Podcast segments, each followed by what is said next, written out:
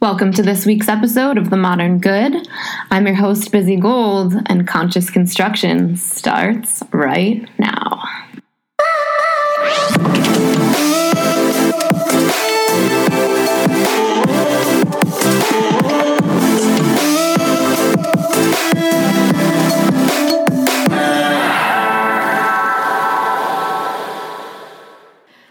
Going to be digging into a little bit of sociology in this lecture. Raise your hand if you've ever taken a sociology class. Okay. Did you like it? Did you learn a lot? One of the classes that completely changed my life forever was a class called Deviance in US Society. I had a really famous professor named Patty Adler. You can look her up. She's been canceled. That's probably why I liked her so much. Sometimes I forget how much that actually framed how I observe humanity. And going through and creating these lecture slides for you really reminded me how much a part of sociology break really is. Because honestly what we do it's even as we all know that have been through it it's even less about the individual, right? As you're going through it, of course, you have that moment where you're like, oh, this is, you know, I am I am the asshole, right? It's a me problem. But we're always looking at it in a broader context of input output, right? Input output with mom, input output with dad. It's always in the context of how we operate as an individual within a system every time. There, there's no way out of that, right? It's how we operate as an individual within the system of school, how we operate as an individual within the system of an intimate relationship. And so much of who we've been programmed to become as a society is responsible for those inputs, right? As we move through those inputs, when we look at that part of the lecture, what's in your basket, that usually is a huge mind blow for people. So, to give some context, the what's in your basket prompt helps us understand if we were essentially a child just carrying around a basket like this, as we're aging, different people, different organizations literally just put thoughts and beliefs and assumptions into your basket as you age, right? Maybe that's your religion, maybe that's your grandparents, maybe that's the conflict between the way your mom and your dad talk about religion, right? It could be a million different things, and much of it is very passive. But we often don't pay attention to how much society actually puts a lot of stuff in our bag because it's happening to everybody. So as things happen to everybody and they become more and more and more normal, like things that were normal in the 50s are not normal right now. Things that were normal in the 90s are not normal right now. Um, did anybody ever see what's that movie with? Um, I feel like it was like Seth Green, where he's like a white gangster from Beverly Hills. Anyone? Anyone? What was it called? Oh, it was Will, Will, Ferrell? Get Martin? No, mm-mm. 90s, 90s movie. What is it? Malibu's Most Wanted. Okay, guys, that movie would never get made right now. that would be like the most anti-PC movie of all time. In the 90s, perfectly acceptable. No problem right? Team America. Anyone ever seen Team America? Oh, yeah. Funny as hell. Would that be acceptable today? No, that would not be acceptable today. So when we're in it, we're not really seeing what is happening on a bigger picture scale because it's just it's happening in real time so often we have to learn about these things even from the sociological perspective by reflecting backwards so my hope in a lot of this is as I can teach you how to look at what is transpiring in our world like a sociologist, we can see that perhaps as we're in it, something feels like it's okay, but we have plenty of examples from the past where we reflect back and we're like, oops, that felt like it was going in a good direction, but it's actually going in a really horrible direction for humanity. So the goal for the entire weekend is to kind of now add this new lens on top of your break glasses where now you can look at things like a sociologist and understand the bigger implications of allowing things to just keep kind of mindlessly going the way they are now. So prepare to expand your brains. Throughout the weekend, we are going to be coming at information from so many different angles, and it might be in the moments like, how on earth is this all going to connect?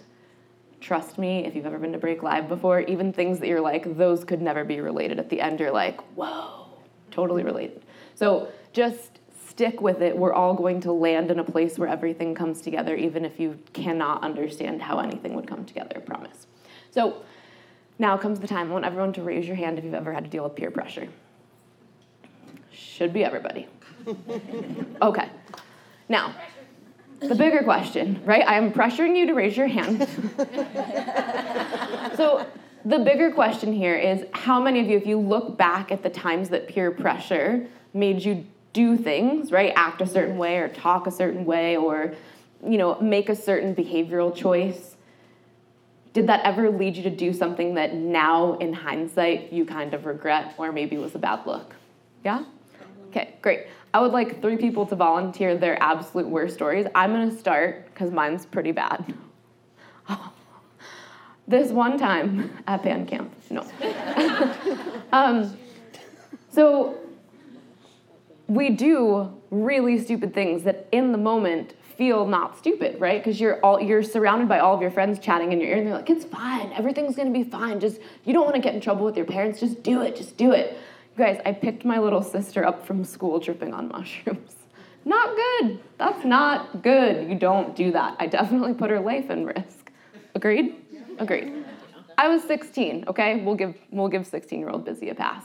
But when I'm sitting there and I'm like, oh no, my mom just asked me to pick up my sister. And I'm like, oh no, I can't tell her I'm tripping. I can't be like, mom, I can't do it. I'm tripping on mushrooms. But all my friends are like, it's fine, you're acting totally normal. You can totally go pick her up. And I'm like, am I? Am I? I'm, I'm acting normal? And they're like, yeah, you got this. Like, you're the most collected out of all of us. Just, you got this. And I was like, okay, I got this. I got this. And then I walk out the car, I'm like, I don't, I'm tripping. I don't have this. But you know what? I made it, and I made it home, and no one ever knew except you guys now. But if I look back, was that a good decision? No. And honestly, if my friends had not said a word, I probably would have been like, Mom, I just can't do it. I can't tell you why, but I can't do it. There's no way I would have done it. But as soon as my friends, right, because you're also highly susceptible, for those of you that haven't done mushrooms, highly suggestible. Someone also one time was like, because your lips are turning blue. And I was like, wait, what? And I stared in the mirror for like two hours. So, happy to say I don't do that anymore, obviously. But the point is, when you're highly suggestible and a bunch of friends are like, no, you're great, you got this, you got this, you're like, yeah, yeah, false sense of confidence. Everyone else says I'm good, so I'm good. And then you go and do it. Thankfully, it didn't result in a huge, massive trauma like it could have. But it's my job now as an adult to reflect back and say, you know what? There are plenty of times actually like that where I did something that might have put somebody's life at risk because my friends are like, you got this, you got this. So now it's somebody else's turn. Dave, you got one? Oh, I got so many. I'm, I'm sure you do. Um, to piggyback on your mushroom story, I was I I um, follow the band Phish, and I thought it would be fun to go on a tour for a year, and um, up until la- like to 2019, I was still following Phish. That's how I met my current soon-to-be ex-wife. And the fake light and love of that scene is amazing. And like everyone in that scene normalizes drug usage, hallucinogens. I mean, you both. It's just insane. And um, when I got into break, I was looking at all that behavior and going, wow, I've made a complete clusterfuck of my life because of this. But my friends normalized it and it was like, oh, we're going on tour, bro. And like, I had kids, you know, I, am trying to build, run a business and I'm acting like, you know, a 20 year old kid who's got no, no cares in the world. Meanwhile, everything's crumbling. But it's okay because I'm drunk and high and watching concerts. So, yeah, that peer pressure was real, and um, when I and did it alter it like altered the way you were thinking about reality it, it in those moments? Everything. I mean, my perception was completely. I mean, we had a group called Fishing Drunk, and it was cool to like drink and show yourself all hammered and doing dumb shit online. Nowadays, not good because there's a no. record of it. So like, there's no no common sense. You know what I mean? So yeah, it it, it definitely like just made everything not good. So. Welcome to sobriety. Glad you're here. Oh, thank you. Fist bump. Gloria. I was, uh, let's see, probably fifth grade, and I had a girl, uh, a friend, girlfriend, uh, and uh, uh, to spend the night, and the next, it was Saturday night, and then, remember, fifth grade, fourth grade, and the next day we were going to church as a family, and she convinced, I guess, my parents to say, oh, me and Gloria will go to church here locally, like down the street, we'll walk there. My parents literally said, okay. And then she wrote a note. Now, this is like little spontaneous stuff. And then she's like, oh, well, let's like do a prank. And so we, she wrote, so we're dressed like dressed up for church. And she's like in this dress, we're in a dress. And she wrote a note and we left, it, she left it on the front, like, porch of my best friend, basically, in fifth grade. And the note said, thanks, dear, her, her name, thanks for last night, or yesterday, and from a boy, Oh, God. his name. And it was like a prank, right? And we, li- she literally, you know, did the doorbell dish thing, ran, and I hid behind the car and was kind of waited and watched, and I was like a, I was a, what's it called, accomplice, mm-hmm. just being there. And I heard that my friend got hit by her dad. And we're like, we're in fourth grade, of course you're not having sex, you know what I mean? and it's the ro- suburbs. And uh, then her mom and her came to my door, um, uh, like a few days later to let me know, and I was just like, please don't tell my parents. And they didn't, and she and I stayed friends, but literally it's like digs a, you know, it was like literally this. Yeah. Because it was just so opposite of anything that you would It's do just on your own. Like, okay, fine, like, whatever, but um, not good, not cool. Not good. Anyone else? Yeah. So I was just in, just as we were transitioning out of middle school into high school, I was in band, kind of doing things that were a little bit more creative, trying to build that up, and I really enjoyed it, but I had friends that were kind of the cool girls, and as we ended the year, you know, they kind of said, hey, when you're going into high school, like, if you want people to like you, you really can't, or you really shouldn't, you know, be in band anymore, be in these, you mm-hmm. know, in these kind of classes, and so I started changing what I would choose based on everyone else, which I mm-hmm. feel really pulled me away from those creative aspects or just being able to stand my ground and say, like, I don't want to do this. So mm-hmm. that was a, definitely a big choice point And time. and now looking back on it, you can see where that created a what I usually call like a choice point split, where it's like, well, I chose to kind of like turn away from that, even though it was something that filled me up, and then later on, it usually creates kind of a little bit of a hole in who you became. And even to right now, I've got two instruments in my closet, which I'm like, I really want to learn these, but there's still that little bit of resistance, and they're like, mm. oh, But it's gonna make her not cool. Yeah. All right, we're gonna get those instruments out of the closet. Anyone else? One more. Oh, Gina, sorry, I'm blind. Even with my glasses on, blind. This is a rough one, but um, my family's into organized crime, and so I would get in trouble when I didn't scam people for money. And so I got, they threw me a party when I scammed somebody for five thousand dollars. I was nineteen, I was eighteen. Wow. And I left at nineteen, because that's. That's some peer pressure shit right there. Not in my best interest. Totally. I left my whole family after that, because I couldn't, I just couldn't. But I got beat up when I didn't, and then I had a party. When you did. Yeah. And when, let me tell you, when they did that, I was like, I'm in the twilight zone. What are these people doing? People offered me fuzzy navels and a party at, se- at 17, 18 years old. But I got like literally punched in my face when I said no the first time. So I, when I gave in, I got a party. I was like, I didn't even show up to the party. I was in my room. So this brings up kind of where we're going with this is that typically in each of these instances there might be that little moment maybe it's only 2 seconds maybe it's 10 minutes who knows where you're like ugh something about it doesn't feel right but then you go against your own internal moral compass right and i think you know obviously the term morality in and of itself I feel like is very stigmatized right now, and of course that can be very subjective. So when I'm talking about morality, that's something that's specific to each individual person. So it's kind of more that not your gut, because if you've watched any of my other lectures or my podcast, that's where your poop and your IBS problems come from. That's like instinctive pattern. That's not your actual intuition, like heart centered connection. But that, like the heart centered, if you were like a heart centered care bear, where you're able to actually just decide right and wrong with your heart, what's best for yourself or best for your family or humankind in a future thinking sort of way, that's what I'm talking about when I say morality. It's not like what's in a book or what's on a piece of paper, because that's going to be different for everybody. But typically, as we get patterned a certain way, we start to disconnect or shut down from kind of that internal truth. Some of the goal for today and tomorrow is to get you to reconnect to some of that. And really, ultimately, you know, for some of you that came through religious trauma or are currently religious, ultimately, I would love to see you guys choose this stuff critically rather than because you're afraid to go to hell or because your parents want you to believe this, right? Those things are not things that can be anchored in forever, that when push comes to shove, you can navigate your way through them because just because has no it has no background. It has no ability for your brain to reconcile it. So it's really easy for somebody to push you into peer pressure when all that's there backing it is a just because. Because just because has no foundation. So the goal for everything is to get you to choose what's right for your internal moral compass not because of something else but because you know what's right for you. Um, even if it's at odds with all the things your brain patterns are telling you to do which it often is.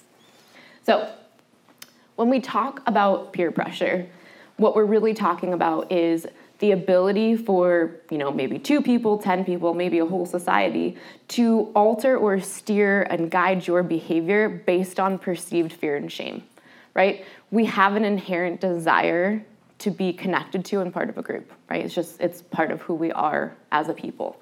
So when that gets put into jeopardy, or even we think it's going to get put into jeopardy, we're much more likely to toe the line. We're much more likely to do what the group wants us to do, to do what our partner wants us to do, to, let's be honest, even do what our kids want to do.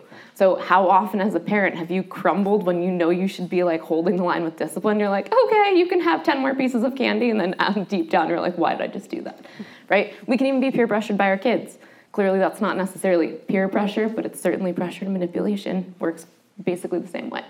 So, what we're really looking at here when we're looking at how this is going to get augmented from the micro to the macro level as it keeps growing is that fear and shame and kind of that perception that you could be pushed out of the group are ultimately what alter your behavior. That deep desire to be connected, if we look back at what our life was like, you know, thousands and thousands of years ago, we were all to a degree either a nomadic or tribal people, right? We had to rely on the people around us for our survival. And being pushed out of the group in many cases could literally mean death for you, right? In many cases, in many geographic regions, you physically could not survive on your own. So this actually hits us at a very deep primal level, our desire to be part of the group because it feels safe to our brain. But I think many of us can attest to some of the things that we've done in an attempt to feel safe have actually created much more chaos in our life. Agree? Okay. So just remember that that part of your brain that just immediately wants to crumble and do what they're told, it comes from this deep primal need to be safe.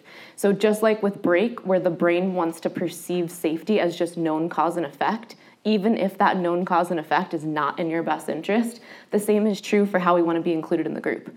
Even if what the group has designed or planned for us is not actually in our individual best interest, or humanity's best interest, there's still that part of our brain that naturally wants to comply for our own safety. So we're going to have to be able to essentially look at the break goggles the same way. How are we being tricked into recreating this scenario, and how can we feel safe, right? Knowing that that's obviously subjective, potentially deviating from the norm if that's what's going to give us a better life, because many of us are going to be faced with those situations right now.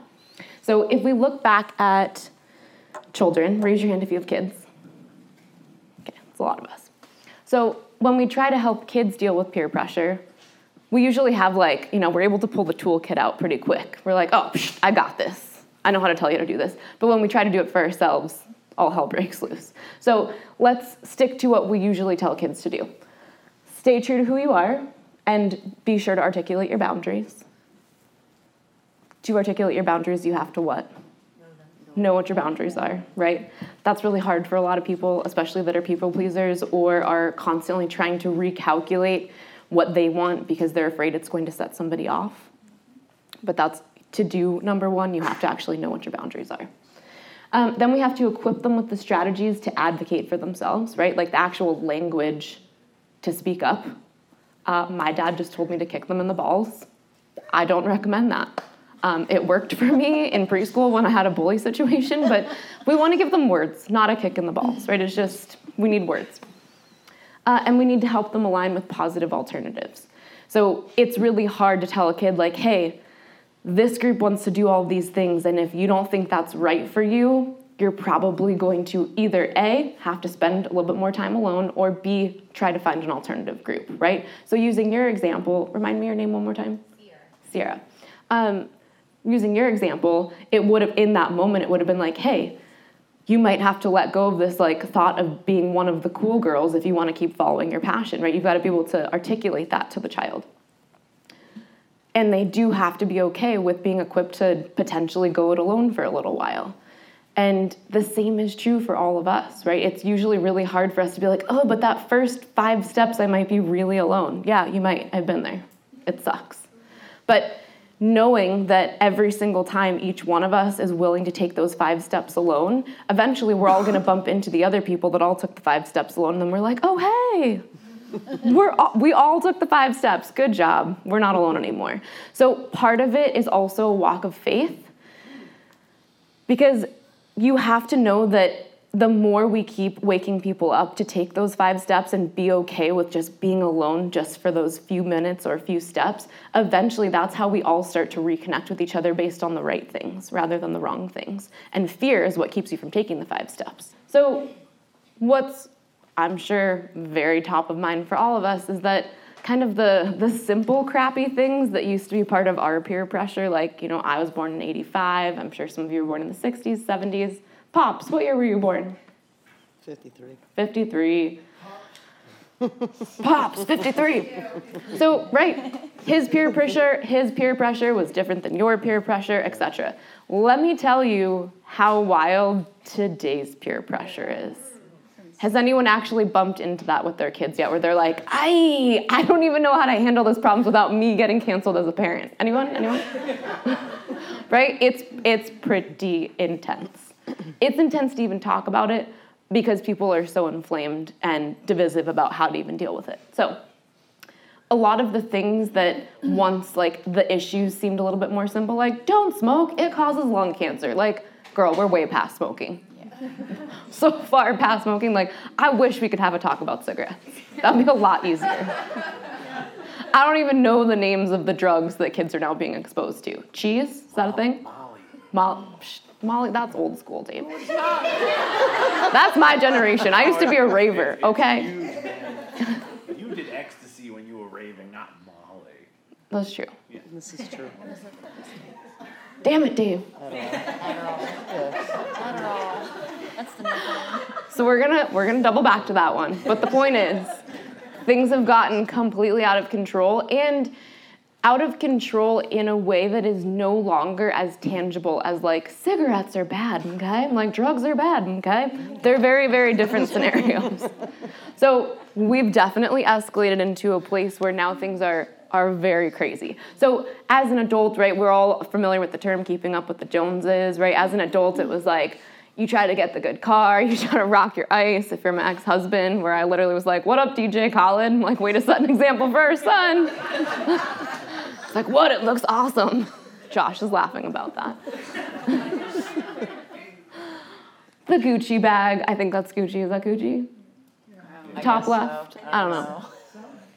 Right? I, I don't even know because I don't give a shit. I, I wear fake Gucci. That's how I do it. Like this. See?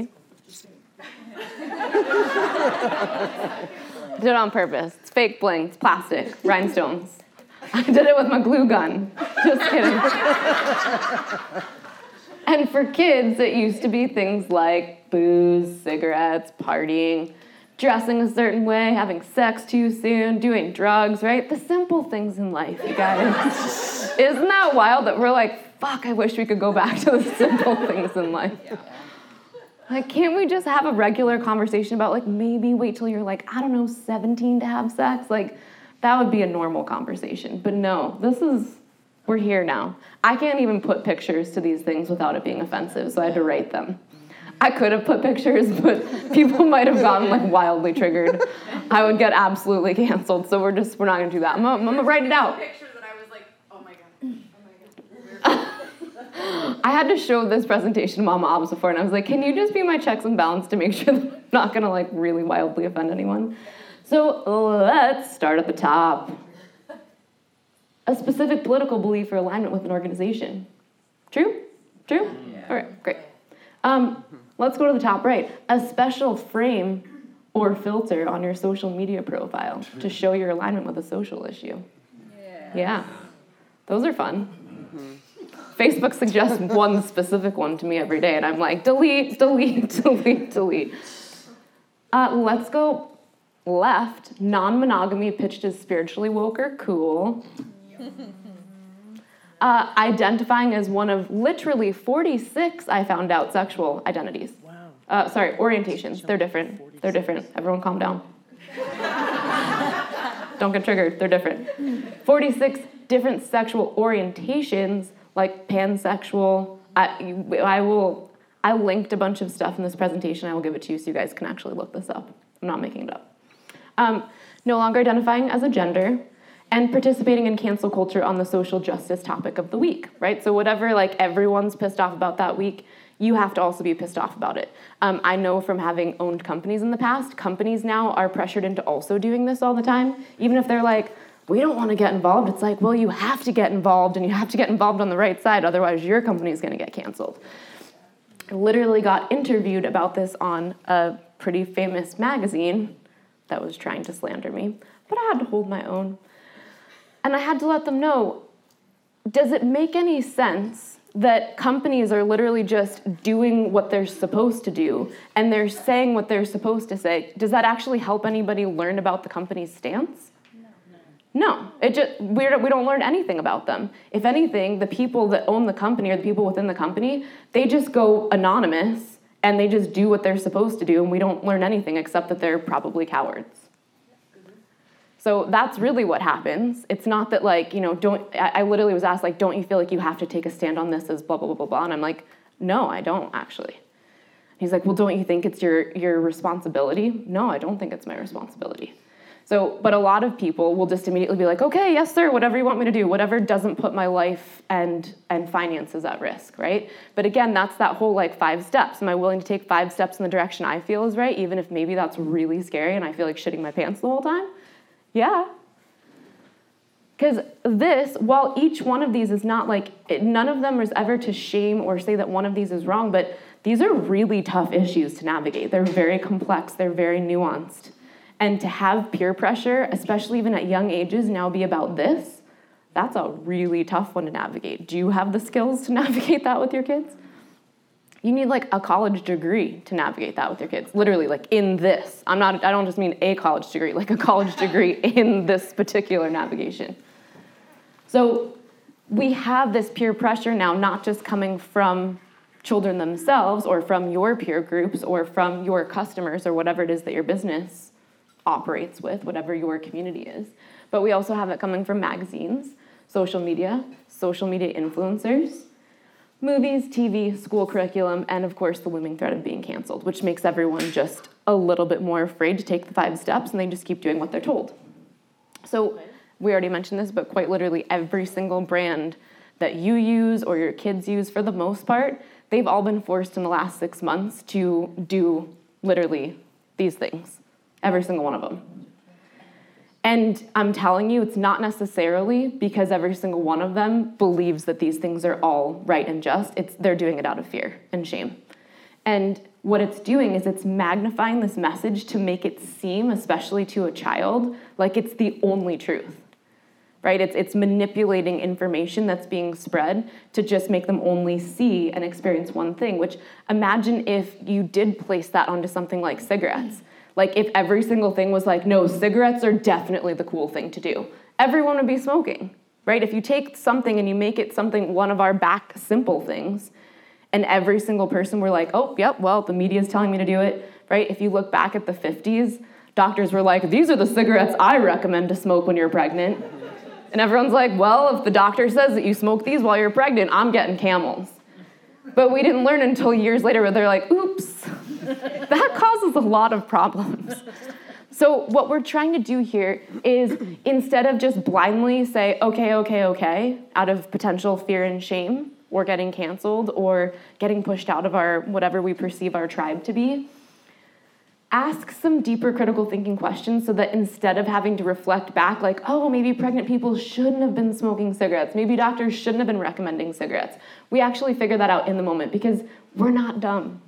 We can figure these things out in the moment. We don't have to make the mistakes, then look backwards and be like, oopsies, better luck next time.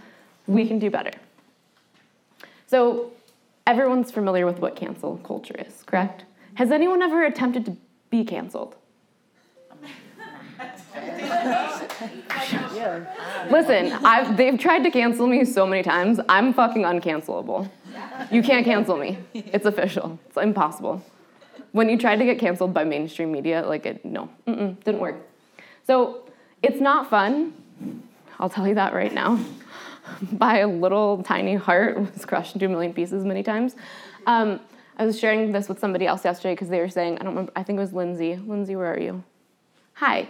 She's like, I miss seeing you on social media. Um, I left Instagram very intentionally when my daughter was born.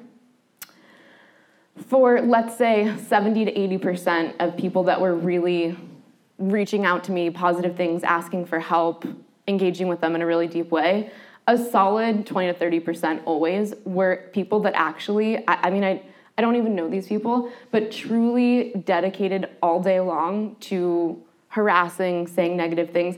And I'm not kidding, when I was about to give birth to Harley, this was when I made the decision. There was this girl that literally was probably like 100 messages deep. I don't even know her, and she just was having a fight with herself. And then she's like, Are you ever gonna respond? I finally was like, I'm choosing not to engage with stuff like this because I'm about to have a baby and I don't want to put my baby at risk. And she's like, oh, well, isn't that white privilege? I was like, what? Was like, I, I don't think we can actually navigate through this in a logical way, so agree to disagree. I'm trying to protect the life of my baby. She's like, again, white privilege. I was like, okay, we're done, we're good. And that was the day I decided to let go of Instagram. There's a certain point at which you have to decide for yourself, and it's one of the things we're gonna be talking about. You know, I love how much I'm able to help people through that platform, but the amount I was also getting hurt by it and how much that was affecting me in my home life, not worth it anymore. Like, I am sorry to the people that I had to kind of bow out on that I was helping and that we did have a really positive exchange. But it's not worth it to the detriment of like my students in break, to my own mental health, to my family. So just be mindful of this because sometimes we are kind of rallied into canceling somebody and not always is that something that truly in our heart we feel is right, and we're doing it out of fear. So just think before you jump on a bandwagon. Anytime there's a bandwagon, Don't get on. don't get on. I mean, bandwagons, I mean, Dave went on a bandwagon. But, but my band But- is cool and they treat you love and light. totally, and they play a vacuum cleaner. True story, the only time thing ever. I've ever been dosed against my will in my whole life, Phish concert. My only Phish concert. That Terrible vacuum experience. Cleaner solo is amazing. No, it's not. So, just remember anytime someone's trying to get you on the bandwagon, it's probably a good time to use your break tools and ask yourself some questions. A good example of this would be if you've ever changed your lifestyle and started to eat really healthy and like be very clean on how you're choosing your food, and all of a sudden your family's like, oh, come on. Eat bread. What is wrong with you? And then everyone's like, come on. You don't need it, right? Everyone starts chiming in. They're like, eat the bread. That's basically what's happening. They're, they don't like the idea that you're changing and that you might be changing for the better, and that means that they might have to look in the mirror and think about the way they're living their lives. So it's easier for them to try to get you to go back to the way they were. Gina, we've had this conversation before about your culture. Than it is for them to reconcile the fact that you might be actually making a sovereign choice that's in your best interest. Like, how dare you do something good for yourself and break away from the group? right? But then that's the five steps, right? Then maybe you meet other people that have the same lifestyle as you and you guys start supporting each other.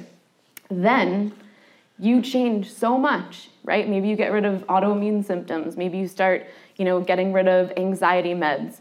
And then one family member, because you actually stuck to your guns, is going to come to you and they're like, "Can you actually tell me how you did it?"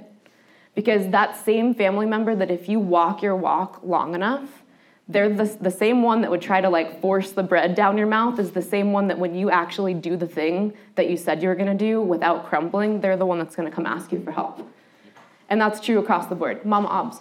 The one thing that, to, to go with that is sometimes it's not that they don't eat bread with you, but they found what for them was their self-help, and what mm. they needed to do to better themselves. And I think sometimes we get that confused, where it's like, I did this and it worked for me and it was better for me and I had these health benefits, right? But everyone and everyone's needs are different. Mm-hmm. And sometimes you sticking to what was good for you didn't mean that you got everyone to do what you were doing. It just meant people were opening their eyes that they need to find out what's good for mm-hmm. them mm-hmm. and That's doing right. what was best for them. And that's how you create that culture of everyone being able to be true to themselves, not just the next bandwagon.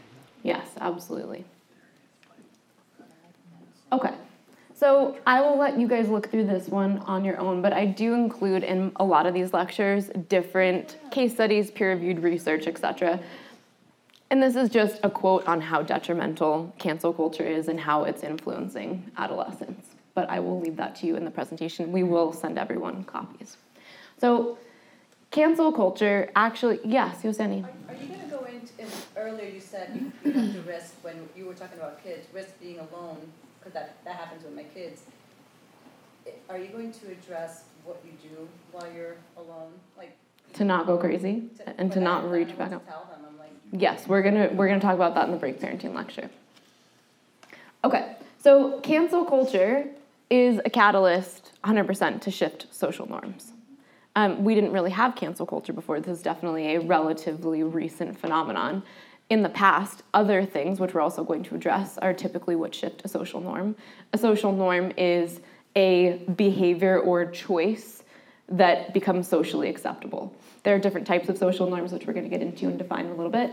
But essentially, what happens, just like a trend, right? If a company was going to actually move past a fad into something that was going to stand the test of time, there has to be an inflection point. So when you see this green arrow, that's when enough people adopt it that now the trajectory mathematically changes drastically. So, for example, as a company, as an investor, you'd want to kind of use your psychic skills to get in when it's still kind of a fad and it hasn't hit that inflection point yet so that you can get your multiple as it goes up. Where we're at currently in some of our, I'll call it social devolution, is at this inflection point. We're at a very, very critical tipping point right now.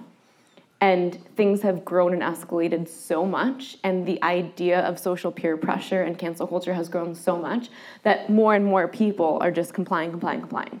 So, my issue with where we're at right now is that I believe, and I saw the moment, we had an opportunity to be open and inclusive and empathetic. And instead of being open, inclusive, and empathetic, we actually shifted that very much to an actual social priming event that is now twisting it and using it for an agenda.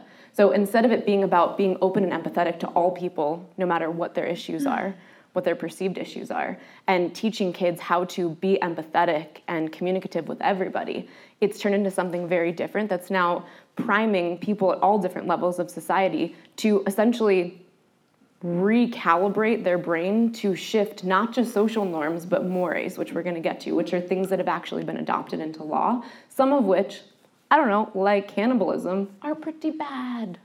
Yeah? Pedophilia, cannibalism, pretty bad. We're going to get there. Sorry about that. so, we're dealing with a wide scale priming event. Who knows what priming is? Gloria. We are preemptively, preemptively set up to think certain way. Yes. So easiest example would be a group of people are in the room. There's a big yellow box on the screen, and no one says anything. And then they're like, "Please grab your pens and papers and uh, write down the first fruit that comes to mind." What's everyone going to choose? Banana. Banana. Lemon. A random person will choose lemon, but basically everyone will choose a yellow fruit. This happens. Did you choose something else? Damn it, Raylan. So when we're looking at something like this, priming happens in a variety of different ways, right? Priming can happen in our family, priming can happen in our religion, priming can happen in our school, it can happen through watching a movie, it can happen across the board in virtually anything that we experience. It can happen through sound. So priming exists everywhere, and if priming is done well, do you notice it? Only if you don't get primed, or only if after the fact you're like, oh. So I have a tendency, I have a photographic memory, so I have a tendency to always take pictures in my head of everything, and then sometimes at night when I can't sleep, my brain will pull pictures back up, and I'll like go back there and I'll be like, oh, weird, that, that, that, that, that. So I kind of do it retrospectively in my head because I'm Rain Man, but I'm sure other people do it differently. So we're gonna shift into talking about deviance and what's important to remember who who if you just like kind of think of the word deviant you have like a negative connotation. Raise your hand. Do you feel like deviant has a negative connotation? Yes. right? So it doesn't really. All deviance means is that here's the social norm trajectory and someone's continually taking angles off of that social norm trajectory. So sometimes this is good and sometimes this is illegal so if we look at people like Rosa Parks or Martina Navratilova, clearly they were deviant at their time, but did they build something that was positive for humanity with their deviant choices? Right? Do you guys know who Martina Navratilova is? Okay, I think she was the first like really famous lesbian tennis player that really like hardcore paved the way. Yeah. Yeah, right? Do you know that she got canceled last year? Wow, did she really? Yeah. She got into it with somebody who was a modern feminist versus what she views herself to be as a feminist, got full scale canceled. So in 2020, if Martina Navratilova can get canceled, we're all screwed. Just gonna say that. So instead of just immediately associating deviance with negativity, which it, it isn't, deviance just means that here's the social standard for wherever you live, which by the way, changes, right? It's different in the South than it is for New York City. Trust me. it's different for the United States than it is for Russia, different in Japan. So, deviance also is very subjective to where you are in the world. It's even subjective to where you are in the country. So, try to remove that negative connotation of deviance because all deviance just means is that you see and acknowledge what the social standard is and you're like, nope. I quite literally in a booty training in New York City had this woman that flew there to take the training from Jeddah, Saudi Arabia. She was pregnant and she was like, I just have to tell you, I'm so excited. My husband and I have a lot of money, and it's illegal to teach this to women in Saudi Arabia, but he built me an underground gym Wow. that has all, like all this security. And she's like, I'm just so excited because we're gonna start the revolution in Saudi. And I was like, sweet. And I was like, and what happens if you get caught? She's like, oh, I get beheaded. And I'm like, oh. Cool. She's like, but trust me, I'm pregnant. I don't want my daughter to grow up in the Saudi that I grew up in. And I was like, oh, great. So she was just like, that was her thing. She's a deviant. Is she a positive deviant? Fuck yeah. I would, I probably, if the chances were that I might get beheaded, I would probably not deviate. I'll be honest with you right now. Would anybody else maybe question their deviation if beheading was on the table? Like hundred percent beheaded, like hundred percent. Like if you got caught, yes. No. You're like, no. I was like, maybe there's like some wiggle room, like, like talk my way out of it. No, I don't think there's any talking way out of it in Saudi. Um, so the point is, some deviance changes the world. Not all deviance is illegal and for the detriment of our society. So let's look at the two different types of deviance. There's informal and formal. Informal deviance is what we've been talking about, right? Where here's the social norm, and you take maybe a 10 degree split off the social norm, but it's still not illegal. Formal deviance is what happens when it's actually been something that's been turned into a law, right? Like, maybe don't murder people. Eh. We're gonna get into that in a second. Don't worry. So, often informal deviance, if it exists for long enough, will be codified into law. A great example of this in recent times in Canada is that you can actually get in legal trouble for misgendering somebody, right? While that was very recently part of an informal form of deviance, now it's actually become formalized in Canada, and I'm sure other places as well.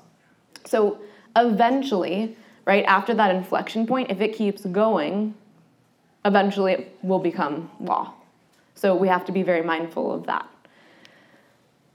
So positive deviance, right? Because now we've kind of shifted our potential connotation around the term. Positive deviance is something that actually does shift things for the better and does change humanity as a whole. So I think one of the easiest things to look at if you ever watched a show like Mad Men, has anyone ever seen Mad Men? Um, it definitely shines a visual light on the sexism that clearly existed in the 50s. Um. They were in the like marketing and advertising world, and virtually every woman in the company was just systematically, you know, what's the word I'm looking for? I'm trying to look for a nicer word than what's coming to mind. Help me out here. Um, objectified. It was pretty brutal. Okay, so we can definitely say that there are certain aspects of positive deviance that have made women's lives better in 2021. True or false? True, right? I think women are probably better off now than they were in the 1950s. I think we can all we can all say that confidently. So sometimes positive deviance is exactly what creates positive social change. So we're going to shift gears for a second because we know about what positive deviance is, and sometimes that positive positive deviance normalizes a behavior for the better right? That's what happens when we no longer have to deal with the sexism of the 50s. Something happened for the better. So if you take a look at what's on the right hand side, this is called the deviation spiral. So if you start with the social norm, you can see how somebody just deviates, it normalizes, deviates, it normalizes, but eventually you'll get to a very drastically different place if you keep allowing this to happen with a certain type of decision or certain type of outlook in life. It is gradual, although I think maybe we can all attest to the fact that maybe over the last, let's say, three years, things have been pretty exponential. Agree? Yeah. Do we feel like things have exponentially shifted, especially in the last two years? Oh, For sure. Right? Pretty intense. And often this is gradual, and I think we can also attest to the fact that natural deviation, right, like not actually pushed upon or manipulated by an outside force, would be more gradual, right? It would naturally, like, nature occurs in spirals. But what we're seeing right now is nothing like a natural spiral, which shows us that it's not a natural deviation cycle, it is a manipulated deviation cycle. Agree? Does that make sense? Yeah. So, so this is basically a pushed upon form of evolution, that you're calling devolution. Devolution. De-evolution. Mhm. De-evolution. But this is like how nature works to Yes. evolve into a better species, right? Yes. Okay. So this natural deviation spiral, right? The the shifts are not massive. The shifts are small. They normalize. Small. They normalize what's happening now would be like a 180 and then an attempt to coordinatedly normalize something outside of just people shifting their opinions naturally. We don't there's not a lot of natural opinion shifting happening these days. So where this gets really sticky is that as human beings our natural desire on an individual level until we do something like break or something else that helps us kind of get through our darkest parts and work through them and, and heal them. Our desire at a very core level you know carl jung describes this as the shadow is to basically try to normalize our really dark parts. Like mm, it's not a me problem. Like we all are like this right? You just kind of you you take your your darkest pieces or your worst thoughts or worst behaviors and you justify it in some way in your head. You make justifications, you rationalize it, you're like, oh, my whole family's like this, right? There's something that goes with it rather than saying, like, I really don't like this about myself. I really want to change it. So, at the deepest core level, we have this desire to just kind of make excuses and normalize things and just be like, oh, it's just like, it's just who we are. We all do this.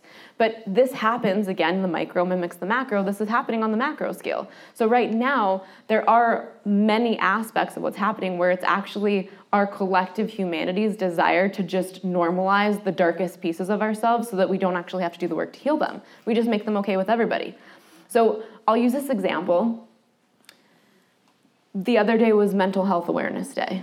Did everybody see that? So, Yes, and, and if anyone's ever seen some of my late, my previous lectures, I give a whole breakdown, which I'm happy to share with you in that kind of tools breakdown of how we've gone through different phases in our healing of mental health over the generations. And I describe in the very first stage, we used to be in the hiding phase, where really the answer to that was like mental institutions and literally like, oh, my kid's got a mental illness, we're just gonna kick you out the door and pretend it never happened um, because it was so heavily stigmatized that you literally were like, I don't want this kid to ruin all my other kids' lives, so like we're gonna pretend I never had you. That's a pretty dark ass place to be where you're like, let's pretend you didn't exist. So thankfully, we got out of that phase, but we got stuck in what I refer to as the bonding phase for a really long time. So if we take a look at what I'm sure people's feeds looked like on Mental Health Awareness Day, we've moved from not wanting to stigmatize mental health to now everyone wanting to make their profiles clickable to share their mental health story. And quite often in the sharing of that, it, there is language that's very much about, as Angela described at our last break live, like it's just this way and I'm owning it, right? There's not a desire like, I want to move through this, I want to move past this, I want to heal this, I don't want to pass this on to my kids. It's kind of just like a, I have this, hear me roar, which is not productive to society. So instead of, which I believe, of course, it shouldn't be stigmatized, but now we're putting it up on a pedestal in a very bizarre way that now, in a way, makes it seem kind of cool for kids, right? This is why cutting got cool. Does anyone remember when cutting literally got cool? Yeah. Cutting's not mm-hmm. cool, but it actually got trendy. It was trendy to slice your own body open. This is what happens when we accidentally try to normalize our own darkness, right? When you put that on a bunch of kids' movies, they're like, oh, maybe that's the way I can feel better. And then they're like, I wonder why kids are cutting themselves. Maybe stop fucking putting it in their movies and TV content because you're literally planting that image and activity in their head, and then they're like, oh, maybe that's the answer. Let me try it. Yes. Um, I've noticed with my nieces and nephews that the assimilation of mental illness is a fad. Oh, it's oh, it's a hundred percent a fad It's right a now. And it's like, they're happy, they're okay, kids, they, they're, they're okay, and it's like, I've gotta find a reason why I should be depressed and need to take medication or hurt myself. Yes. Yep. Yes, And it's yeah. like, Yes. oh my god, where did that come from? Well, Why depression? we're gonna get there. Yeah.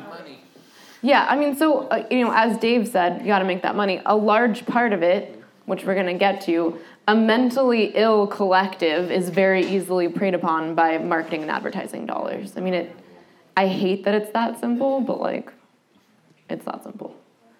Um, I mean, obviously, there are a variety of other choices that are really easy to prime somebody into when they're also mentally unstable, that are much broader reaching, like turning things into laws. So we're gonna get there, but let's take a pit stop at intrusive thoughts, because intrusive thoughts are super fun. Before we go to Happy Land on Sunday night, let's stop at intrusive thoughts. So, does anybody experience intrusive thoughts, or at least did prior to break? Okay, so plot twist everyone experiences intrusive thoughts. And one of the things in my work that I am so dedicated to teaching is how to identify which is an intrusive thought and which is a thought that you were intentionally thinking. So in the self study, you're like, what? so in the self study, there's a page, I don't know what page it is, but maybe Dr. Gloria has this in her memory banks. Um, your thoughts are not your own, or you are not your thoughts. Um, which helps you understand how much of the internal thought processing that your brain's hard drive does are not actually you thinking. And that can feel really intense and dissociating for a lot of people because we like to think that there isn't something else thinking in our head, but there is. And you're going to be able to, through break method, learn how to hear the difference. There's a very distinct difference in how the thoughts show up, the language of the thoughts, the theme of the thoughts. And it's so frequent that somebody would come to me and they're like, oh, I have these thoughts. And they assume that it must be from something that they did in their lives or some sort of like hidden trauma that they've had. Do you know how often it actually comes from a movie that they saw? Yeah. Like 90% of the time. I have people that are like, I must have been XYZ when I was seven or eight because, and I'm like, oh, did you watch this or this or this movie? And they're like, yeah. And I'm like, and? And I ask them the follow up questions and they're like, I'm mind blown. Because it really is that simple. You only know what you know until you know something else. And as soon as a visual or a thought or a sequence is planted in your head, your brain is going to keep trying to solve it. Why would that happen? Why would that happen, right? Why would a human being do that? And then your brain, which now has a picture of it, will keep, let's go back to the deviation spiral. Hold up. Once your brain has this thought pattern, right, that's now been primed into it, your brain, as it keeps trying to understand it, it's going to manipulate it and move it around because the brain is inherently curious. The brain is a lab. So it's going to keep trying to play it out in these different scenarios. Oh, well, like, why would I tie somebody up with a rope, right? Like, I mean, when you see, I'm gonna get into a story about that from a client. When you're five and you get to watch a horror movie with your dad, and it's like, oh, dad's letting me watch this horror movie, and it's like you literally just robbed your kid of their entire childhood. Way to go.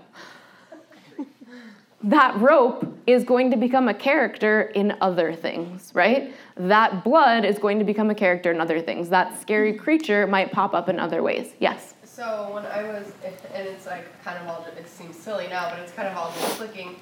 When I was probably in my early teens, my grandma and all my aunts would pass around these serial killer books, and I read like so many serial killer books. I walked around like so afraid in life, and with these like crazy uh, worst case scenarios in my head all the time. And I'm shocked. better now, but at the time, like I would, I'm just like, what's wrong with me?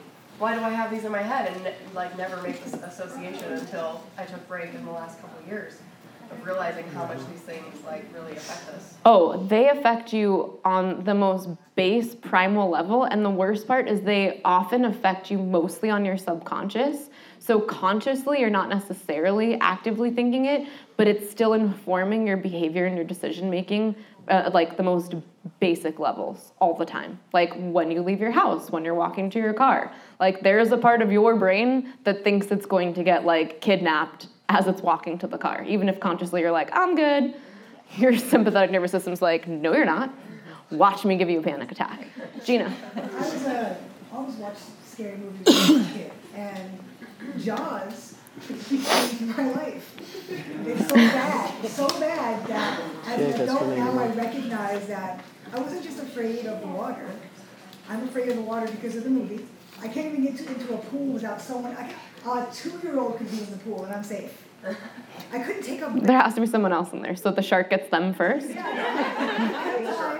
Get the two-year-old. They're nice and cute. Come here, bacon. I really believed that going to come through. He just was going to come through the drain. Okay, this is a true story. Last week I saw a meme that was like an underwater picture in a pool and it had a huge shark and it just said on the top like finally my childhood fears have come to life. okay, who's seen Practical Magic? Okay, so the sisters are witches, right? It's actually a great great movie. but there is kind of a demonic character in it. So my bad. The remember Nicole Kidman's boyfriend, Johnny whatever, Angelov. Um, he's actually the devil, and they have to like kill him, and all these like frogs and shit come out of him. Yeah. I'm sorry, honey. What age were you? you? You were scared for a long time. Yeah. And you? No. And you couldn't sleep for a while. Oh, okay. I'm sorry. I. Don't worry about it. Don't worry about it. I'm just gonna hold it all together because she's in a band and hold it all together. She's like, don't worry, I'm doing break. All right, I'm gonna go sit down now.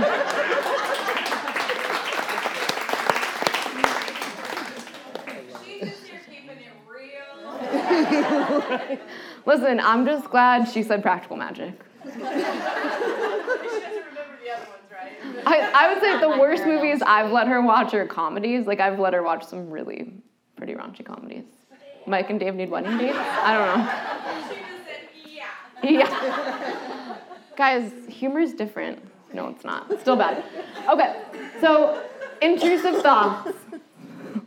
Let's bring it back. So often intrusive thoughts can be sexual in nature. They can be really dark, really creepy. They can have serial killers. They can even like place pictures of you doing things that you've actually seen other people do, which how does that make you feel? If you watch something that's like horrifying, then all of a sudden you're the character doing it, how's that gonna make you feel? Does it make you feel like a good human? No. so often, intrusive thoughts come from early priming that just goes unrecognized.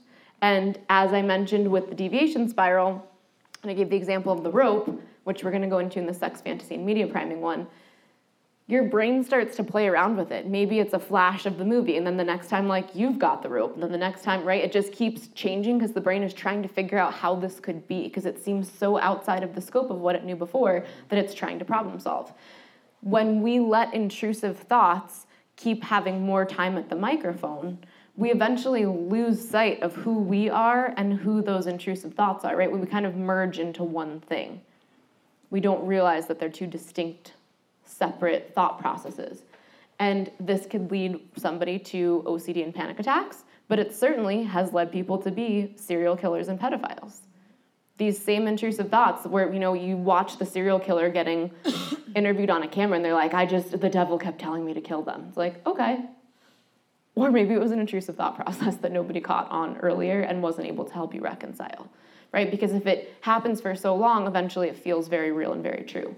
So do we think it's probably pretty important to A, acknowledge our intrusive thoughts rather than let them keep running passively? Yeah. And also start to clearly delineate who we are versus who this thought process is. Very important. So let's take a little peek at what Carl Jung describes as the shadow, because I feel like also in today's society, especially in what I would call kind of like the pseudo spiritual conscious world, I feel like, is that a good descriptor? Pseudo spiritual conscious? Okay. False light, whatever it is. Huh? What was your word? So, I'm not saying, says the pastor. She's like, it's garbage. Okay. I'm trying to find nicer descriptors, but sure, a little garbagey. Um, there is a lot of emphasis on embracing your shadow. Like, we all have a shadow. Get to know your shadow, don't hide your shadow. Do we see how this is kind of at odds with actually healing? Anyone? Anyone? Yes. Right? So, yes, I agree. We shouldn't hide from our shadow. We shouldn't pretend it's not there. We shouldn't disconnect from it. But what should we do with it? Heal it, Heal it right? Do we want to be walking around with this big, like, open, gaping hole of dark shadow on us all the time where we're like, I let it out to play sometimes? because that's basically what this pseudo spiritual consciousness community does. They literally, they're like, I, I compartmentalize. I'm this person, then I let my shadow out to play. Like, that doesn't sound very good for humanity. So, if we look at how Carl Jung describes the shadow, he's talking about the darkest parts of your personality, which obviously, in break from our very last lecture, we know the personality is something very distinctly different. The darkest parts of your personality that seek to be essentially normalized within yourself, where you make yourself feel like they are okay and you want to accept them. And if they're ever called into question by somebody else, your brain reflexively seeks to project vomit it onto somebody else. Like, mm, that's a you problem. Like, oh, you don't like the way I flirt with all these other partners? That sounds like a you problem. Maybe you need to work on your jealousy, right? Maybe, or maybe not. We need to look at the relationship a little bit deeper. This happens all the time in the polyamory community, especially in the pseudo spiritual community, right? There's like different levels to this stuff. So, the most simple way to put the shadow stuff is that the shadow side, which will include all of our intrusive thought patterns, all of our brain patterns, and every single piece of our unresolved trauma, will seek to actually project onto others. And then we will seek to normalize it across the board. So, for humanity as a collective, we are going to attempt to normalize all of our collective trauma so that we don't have to feel like we're alone anymore. Like, I don't have to feel ashamed. We all have mental illness. See? Isn't that? It's so much easier. I don't have to feel bad about the work I have to do because we're all broken. This is true, but do we feel like that's the best for humanity for us to just say that and then stay? Right? So, I know that some of these things, it's like something can be true and not true at the same time what I'm trying to get through here is that while we shouldn't stigmatize something, we also at the same time shouldn't just straight out normalize it. Because that's a pendulum swing that's very dangerous. We're literally going from one extreme to the other extreme. And do we think that that's ever where humanity actually like exists in its best qualities at extremes? No. no. So we have a rising exponentially mental health crisis. Agree? It's pretty bad. I think COVID certainly made it much, much, much worse.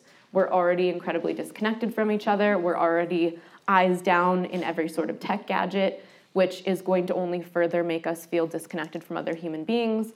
Now, there are certain facets of society in which you are being forced into certain groupthink where now you're part of a group which should make you feel safe but you also are potentially feeling like you could get bullied or canceled at any point in time right there's just there's a shift now where you're always thinking about what other people are thinking rather than just living your life that's called fear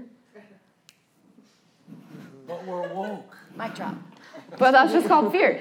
So, as a child, right, I mentioned this last night, what happens to you with repetition in your earliest phases stops your ability to be innocent, present, and curious. Period. Full stop, right? It starts making you think about what if or what happened in the past to keep myself safe in the present.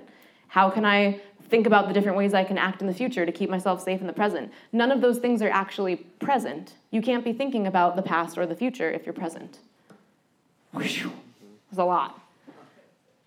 But the point here is, as our mental health crisis goes like this, we're all collectively losing presence. And as all of these societal pressures are making us fear being judged or labeled or losing our ability to exist in our in group, we're always now going to be in fear, which again pushes us more out of presence. I, one of the best places for us to be in our life is presence. We're able to make really good decisions from there, but we've stopped allowing ourselves to set up the pathway for us to be present. And I know a lot of meditation techniques will be like, you just have to sit there and think of being present. No, tis not that simple. I wish it was. And honestly, if I had a, I mean, I'm trying to find a gentle way to say this. Let's say this. I work with a lot of clients one on one who literally come to me because they're like, I heard that you're basically like a witch doctor, and I've spent like a million dollars trying to help myself, and like, please God, please God help me. I'm like, all right, I guess you're really willing to do anything now. Welcome to Witch Doctor Bizzie. Um, but I work with a lot of these people, and you know, they're the the person that has spent like the $10,000 here, the 20,000, like the person that's like, I'm gonna wave my hands and you're gonna give me a million dollars and I'm gonna make your life better, right? Like they just kept trying to do everything. And it's pretty consistent that a lot of them got pulled into certain types of meditation practices that I would bet any amount of money made their intrusive thought patterns exponentially worse. So this is the case for somebody that messes around in the spiritual realms. Thank you, Sarai, for that. She's like, woo!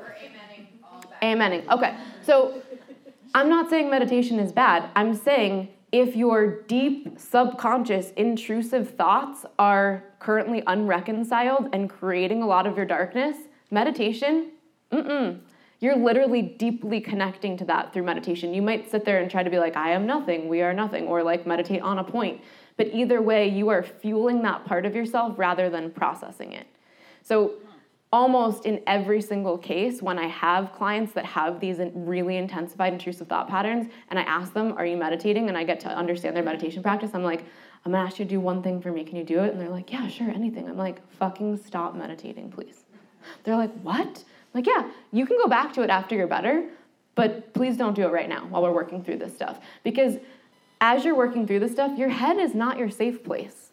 That's the problem. Like we want our head, and I love this um, on one of the testimonial videos. Rachel Barber, who was a graduate a long time ago, she said it like, I didn't realize when I came in to break how much background noise and thought process was in my head all the time. She's like, I literally can walk on the street and like hear the trees and feel the breeze, and my head is quiet.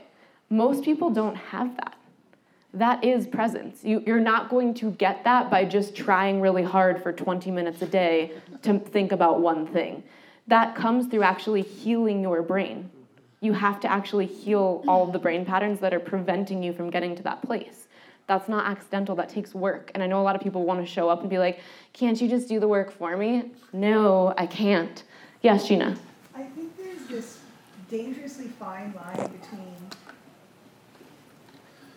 an assimilation of mental illness and real mental illness. People are born with chemical imbalances. Yes. And what happens is I think we generalize, I'm depressed, I'm sad, and not putting any of this down because it's all real stuff. But, but then we go to the doctor, and the doctor's like, take this pill because you have a mental illness. When it's not a mental illness, but now we've put it into mental illness, and it's a it's this big blurry ball Totally agree. Instead of saying I have transitional issues that are making me feel sad, and I need to work through them. Well, and you guys know from going through break, which not all of you have, but I'm sure you will. It's all just a brain pattern. And I actually will show you and prove to you how every label is really just a very specific pattern. And you can even see how certain patterns along a spectrum could get called like this label or that label, but you heal everything the same way. It's I would love to think that this is rocket science. It's not rocket science. It's part of my biggest, deepest frustration in life. Why is nobody else doing this? Why? I don't get it. Like, I'm never thought of myself as Nikola Tesla, but you know, fucking maybe. but here's the one thing I know, and this is actually true across the board for all inventors. In general, if you look at some of the like most revolutionary inventors of all time that brought through information probably that came from I don't even know where, other planets, other realms, who the hell knows, they always pop up in threes. So around the same time, people bring through similar information at the same time. So if anyone ever finds my other two, please let me know. but the truth is, this is very simple, and it's why anytime somebody wants to come to me and then just be like, "Well, this is my label. This is my label. This is what my th- this is what we're working on in therapy." I from the get go, I'm like, "Listen, this is not to denigrate your therapist or any of the work that you've already done, but I'm going to be able to serve you better if I don't know any of this." Because I don't need you to prime me with all the ways that you think you're fucked up, because quite frankly, most of the things people come to me thinking are the problems are never the problems. Like almost never. So, red herrings, if anyone ever used to read Nancy Drew books or Hardy Boys books, that was my jam. I used to love figuring out like where was the misleading information so I could still crack the code. Like that might be why I am who I am today. But quite often when you come and you're like, "Oh, it's because my dad left when I was 3." I'm like, "No, it's not. It's just not. Give me something else." so, keep in mind as we're going through right like you said, the labels one of the things that I would love to see happen in, let's say, five to 10 years, I would love to see all those labels disappear. I don't think they help anybody. No, they don't. Because then people latch onto them and then they like will go read the DSM manual and then they're going to lean heavier into those behaviors because they start to identify with them. Carrie's literally doing acro yoga over there. this is adorable. So I'm gonna try to unsee it. Beep. I can't. I have a photographic memory. It'll be there forever. It will haunt me for the next 10 years. So, mental health, definitely on the rise. Mental health issues, I should say, definitely not mental health. Hopefully, after we crack the code on trying to get break to everybody. Um, but what happens is that when our mental health crisis is on the rise, we are very easily manipulated by external forces right? We're quick to take the label. We're quick to be told, oh, well, don't do it this way, do it this way. Like I said, we saw the normal deviation spiral. We are not anywhere near normal deviation spiral right now. So the evidence is everywhere that it's being manipulated from something else. So it really is time for us to realize with how much money is spent trying to build companies and build tech gadgets and build apps, if they wanted to fix this, could we have probably fixed it by now? But nobody want they don't want to fix it. They want to keep making it worse. Right? They make money and they're just it, we are easily controlled that way. It's that simple. So, I would say if there's one huge takeaway from the weekend, tis this. As our mental health declines, that which we collectively attempt to normalize becomes incredibly problematic for our societal evolution. It's that simple. If we keep seeking to normalize our unhealed parts, society will go on the shitter. It's happened before. You can look back in history, right? The Roman culture, the Greek culture, eventually they all devolve. But I don't believe that we have to, right? We just, for whatever reason, keep not learning the lesson and keep letting some external influence force us to, like, oh, they've had their time. Let's send them back to the shitter. I really think that we can keep going in the very opposite direction as we are currently, but we need to actually wake up. So, one of the ways that things get normalized is through creativity and art. And sorry, Sarai, did you have a question a few minutes ago? I remembered you had your hand up. Do you have a question? No? Don't worry about it? You're sure? If it comes back up, you let me know. Yes? Oh, just saying, just like our society is kind of going towards a kind of a big tech bubble and a big, um, organizational bubble, that's what. Some may call it the singularity. The singularity. Okay. So we've done that with mental health, we've done that with society, society and relationships, where instead of going out and trying to find people that need what we need, we prime them to need what we need, and Mhm. sell them what we have. Yes, absolutely. So we sell people that are like this, like this, this drug company needs that one, that month, you know, needs that type of client. We're, we're creating the problem so we can provide the solution. Absolutely. And then we keep agitating the problem through marketing. Literally, the number one marketing tactic is agitate the pain point. That doesn't sound like it's in humanity's best interest. Every time someone's talking, they're like, you need to agitate the pain point more. I'm like, that's fucked up. I'm not gonna do that. Like, they know they have a problem. I don't need to sit there and be like, which literally, I've had people come reach out to me and they're like, hey, who does your advertising? I'm like, me? They're like, so you like, you write it. I'm like, yeah, I write it. They're like, you do the images? Yeah, I do the images. They're like, it just, there's something different about it. I'm like, yeah, I'm not trying to take advantage of people. That's the difference. I'm not trying to follow like a marketing formula. I actually give a shit. So I would love to see more of that, but it seems that Facebook is not taking a liking to people actually trying to help people. Yes, Heather. To be fair, if you've never been in that marketing world, um, it's uh, it's scary. I, I I had had a very small instance with it, and I just didn't realize how much manipulation goes into it. It's it's intep- yeah, intentional manipulation. It's terrible. Yeah, it really is. And to be able to do it, you kind of have to be at an impasse with your moral compass. Like a, like a, Yeah. you have to be so- I'm like, sorry, guys, but it's just, it's true. It is. There has to be a point, and maybe you're doing it for monetary gain, or maybe you're doing it because you perceive that you have to to take care of your family. But at, at a certain point, this is where, right, if the general marketing standard is to do A, B, C, D, but you know in your heart it's actually taking advantage of humanity, like, why not take the five steps and be an industry disruptor? Well, have you seen that Netflix documentary that's Yes. there with all of them who have like let the companies outing it all and it just turned into something it wasn't meant to be, turned into a monster? And the bad news is, if Netflix is publishing that, it means it's one million times worse. Because Netflix is that. So anything that Net- if Netflix is willing to like leak out a little bit of truth, you know it's so much worse than that. And if it has a certain number of views, it will be removed. Yes, also also true. So one of the things that we also want to look to when we're thinking about normalization, right? Because we can think very easily about magazines and newspaper articles and like BuzzFeed quizzes that come through your Facebook feed. But art is a huge way that these things get normalized. So the process of creativity is often, I used to be married to an artist.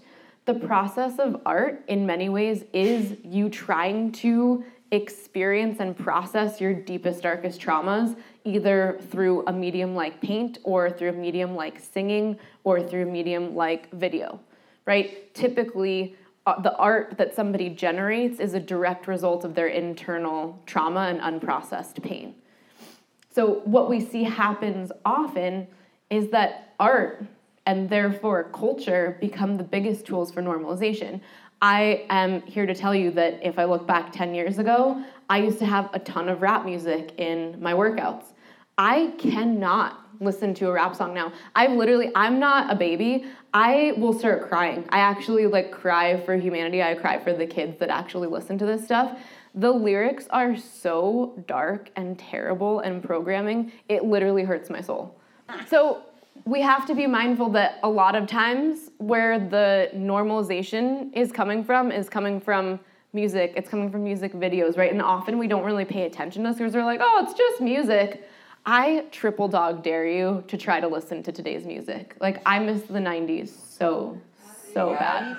Amen. Even like not I listen, I love like 90s hip hop. At least it was like a little bit more straightforward. Sure, there was some violence in there. There was some F the police stuff, but it was just like a little bit little bit cleaner, a little bit more high vibe, as high vibe as F the police can be. I don't know. It's like not that high vibe, but if you compare it to what's happening today and what comes out of I don't know Future's mouth or The Weeknd's mouth, oh my god. So be mindful with your kids, right? This isn't like I'm not here trying to like turn y'all into footloose and be like your kids can't dance anymore. but but take take the time to make sure this is actually what you want your kids absorbing into their brain because it's it's to go in there. Yes, mom obs. Well, what's interesting is, you know, coming from my husband's background, my background, there's actually a whole bunch of different documentaries about how the rap industry started with people talking about their stories, talking about their lives, and how the record companies wanted to monopolize and make money off of them and pay them so mm-hmm. small amounts. And then they started putting people out there that never had those experiences, never knew what that was, and they're putting out these same messages. So it was really exploiting the reality and, and the mm-hmm. pain that oh, people Oh, were yeah. trying to fight and break through. And so it's just, it's fascinating to see that, because we, we still, there's certain local from LA, our, you know, our homies, but they're writing about their lives and they're trying to make a change and a difference. Mhm. And, um, so it's been interesting to watch that evolution, like you're like nineties, I'm like, man, bring me back to the seventies. Well, that too. I mean, we even listened to the 50s in our house. And you actually had musicians, you didn't have computers synthesizing every backup instrument. Well, and that's a whole separate thing, but the actual tonal frequency of music now is actually intended to fracture your brains too. I mean, we won't get into that. don't worry about that. We'll save that for later. Um, one thing to piggyback on that, if you don't know about it, now you know. Um, I believe it was Ghostface Killah. Listen, one of my closest friends in the whole world actually helped found Wu Tang, so I actually have like talked to a bunch of them on the phone. They're really cool. Um, and again, great example. Some of their lyrics pretty bad. A lot of their lyrics actually pretty spiritual and pretty wild actually for the time. Um, but this isn't about rap, although this particular story is. So I believe it was Ghostface Killah went um, public and read a statement that a whole bunch of the biggest rap artists in the late 90s were asked to go to a meeting somewhere in LA. Um, they weren't told the location, but their managers and their agents were like, you have to go. And they all went, and before they were able to walk in, they were all asked to sign an NDA. And a bunch of them were like, "I'm not. I'm not gonna." They're gangsters. They're like, "I'm not gonna sign an NDA without knowing like who's in there. Like, are you high?" So some of them left, but a lot of them stayed because they were in it for the money. And they what they described was that they were at a round table and that there were other people in another room that were part of a different round table that they didn't get to see, and they were all handed contracts that said very specifically, this is how you're going to change your music. The music industry, specifically the rap industry, just invested in the private prison system, and we need your lyrics to shift to actually helping incarcerate more people. Okay? So the next time you're like, I wonder why, wooka woo, like, how did that happen so quickly? Like, that wasn't a natural deviation. No, it's not. The people that own the record labels bought out the stock in private prisons and had to up their numbers and get people to commit more crime. How do you do that? You get people to change their lyrics. And a lot of those rappers ended up coming forward after the fact and being like, I have to make amends. Like, I literally spent however many years of my career putting my own people in prison with my lyrics. Interview, you can- on YouTube, So, one of them talks about all that. yeah, so I believe that's Ghostface Killah. He does it on a um, in a podcast. Yeah. Another great person to look into would be Prodigy from Mobb Deep. He went hard on exposing this stuff, literally until he died. So I was like, I love Mobb Deep. See, I told you, East Coast hip hop.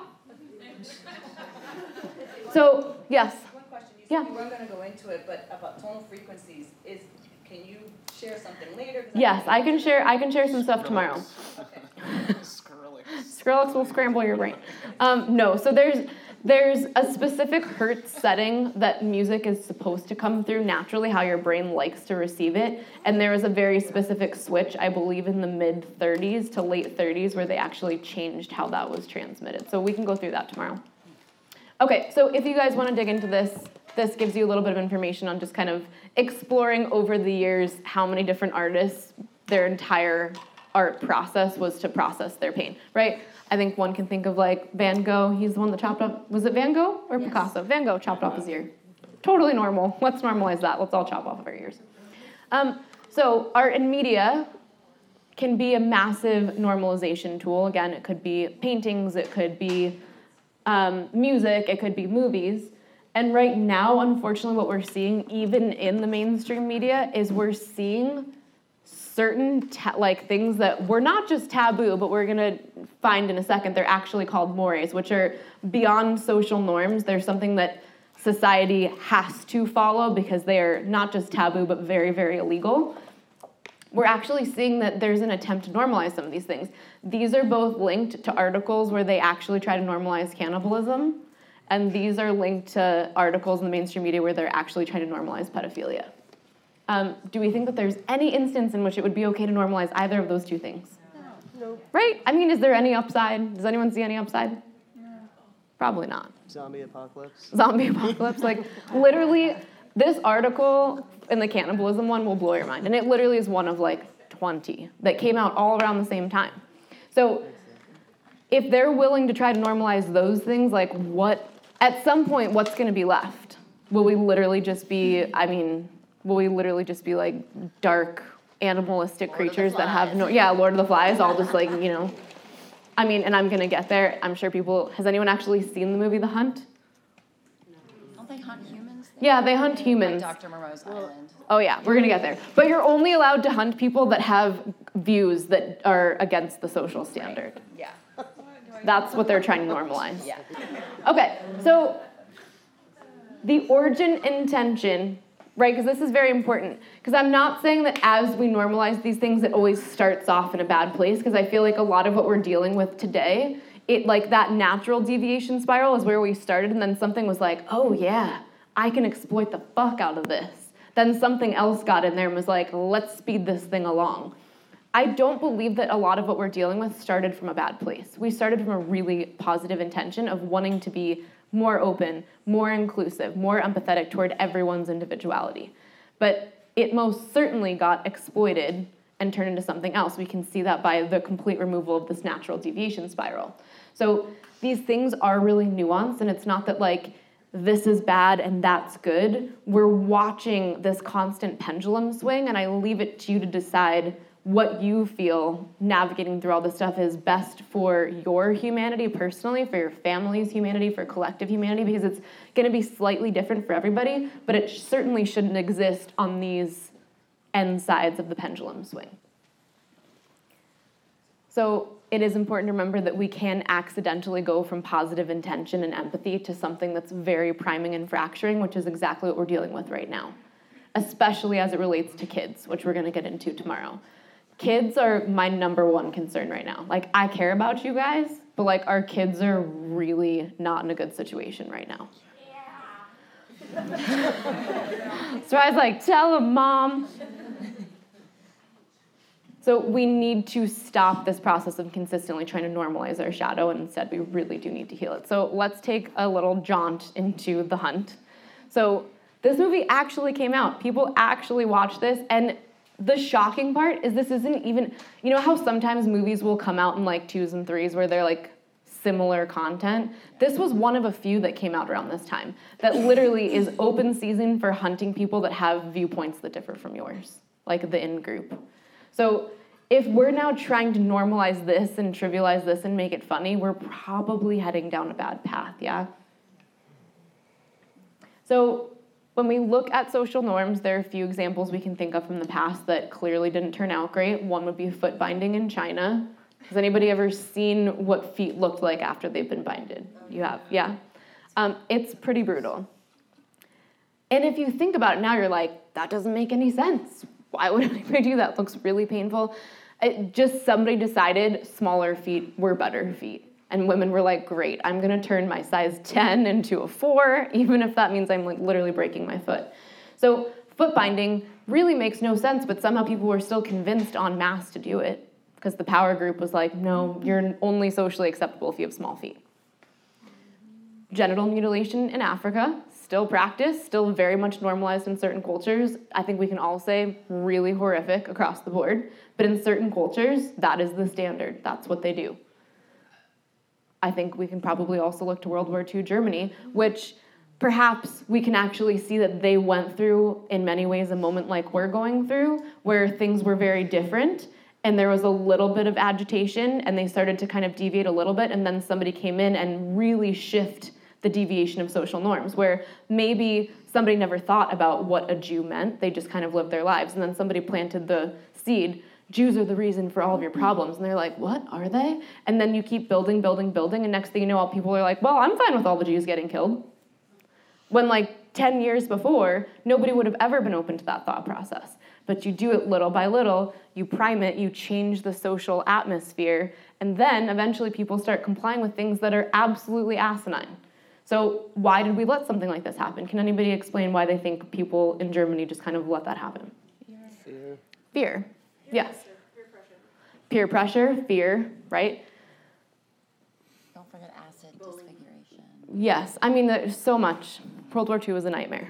Germany definitely made of nightmarish things. But in general, I mean, the only reason people went along with it was for fear and because they were being socially pressured to do so.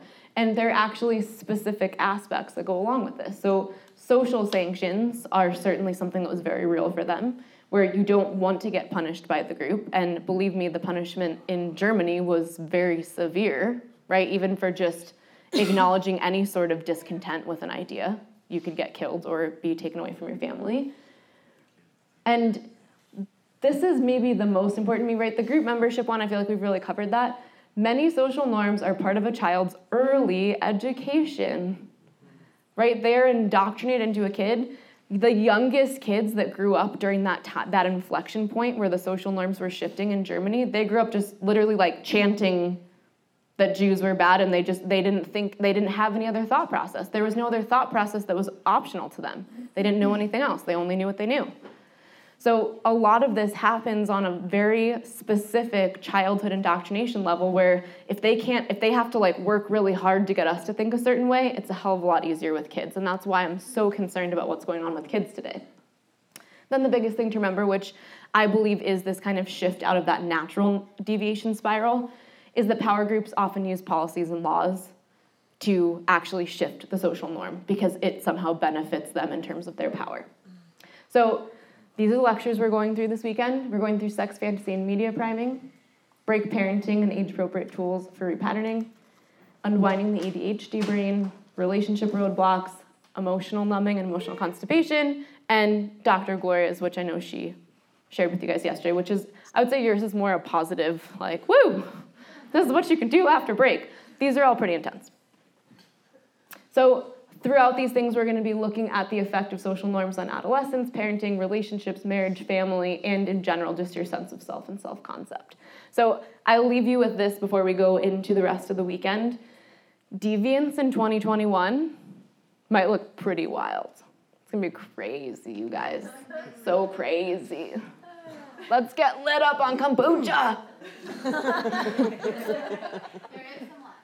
So, quite honestly, the things that might now be deviant are the things where you're like, what? okay, like, woo, I'm gonna get my square pants on. I'm about to live that square life. So, sobriety certainly might be something that's very deviant, 2021 and beyond. So, I think I shared this yesterday. I don't even know how this is able to be advertised on Facebook because there are a lot of things that are not.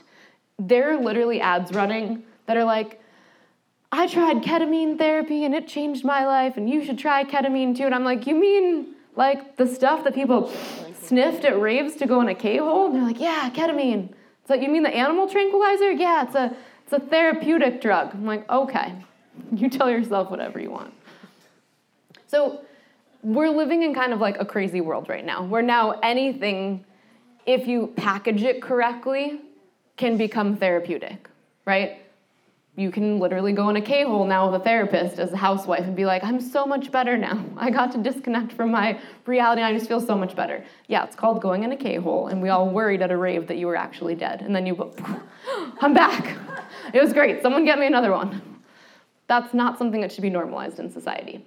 Um, also, I will say this with no judgment, but people constantly doing medicine journeys Medicine journeys, if you opt to do them, should be used medicinally, which means as needed, not all the time, right? Not habitually. Medicinally and habitually, very different things. So if someone's constantly doing ayahuasca journeys, number one, from a spiritually, like purely spiritual perspective, you're opening yourself up to a variety of. I mean, Dave can back me up on this.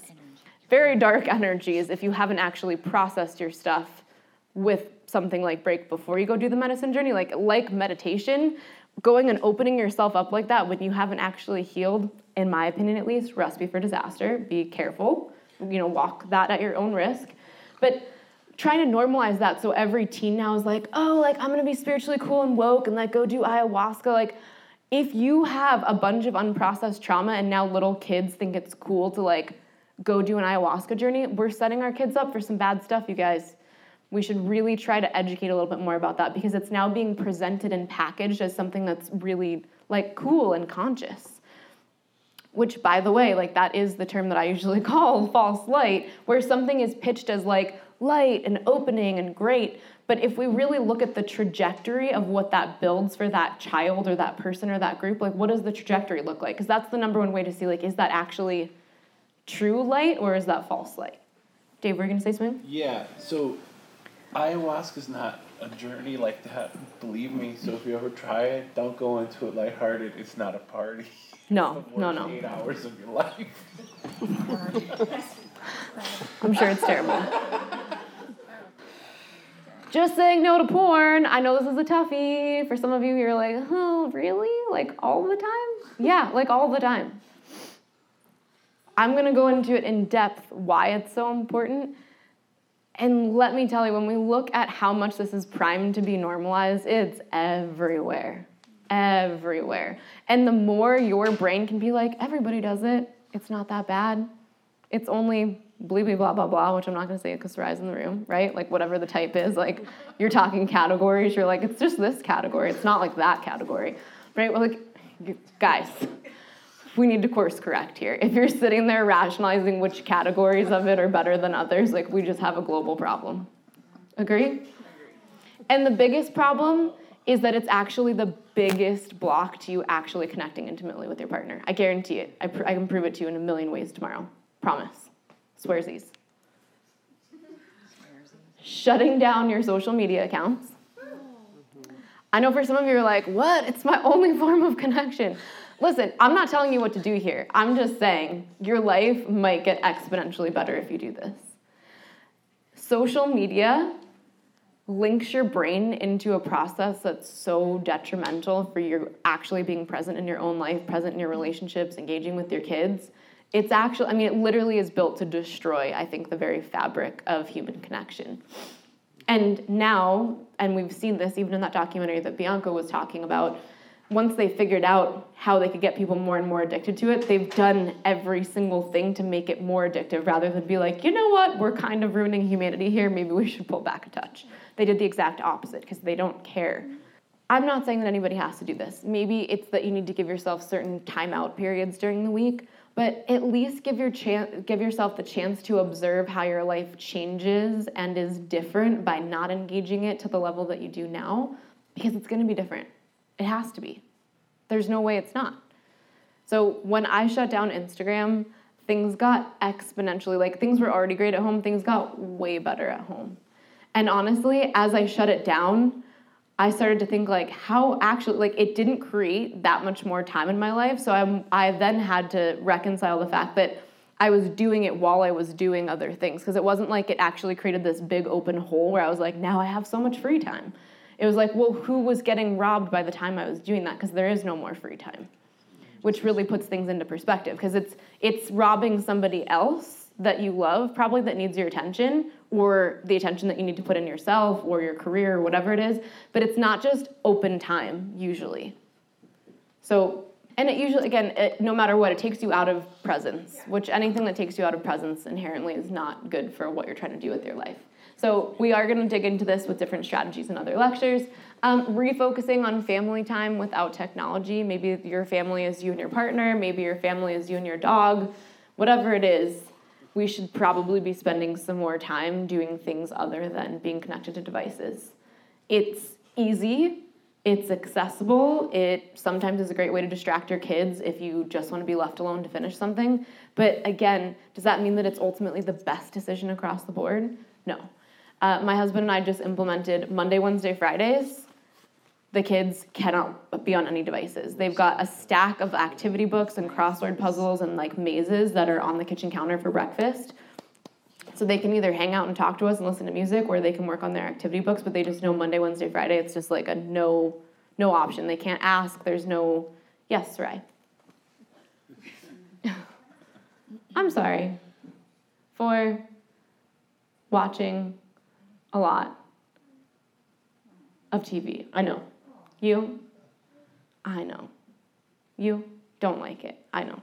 So sometimes when I'm, so sometimes this is what we noticed is that sometimes when I'm not home or like the babysitter's home, if you get into a funk, right, and things get really busy, even if you know better, all of a sudden, Gordon and I were like, oh my God, Sarai's watched a lot of TV this week. And you can actually tell in how somebody's like relaying information and their personality. And we all had a talk about it. And we're like, all right, everybody reset. It's not about holding yourself in some sort of shame. It's just like, all right, I notice it. I'm doing something to change it rather than I notice it and I'm just to keep being in denial about it. So I will say that we we're maybe two weeks now into the Monday, Wednesday, Friday thing.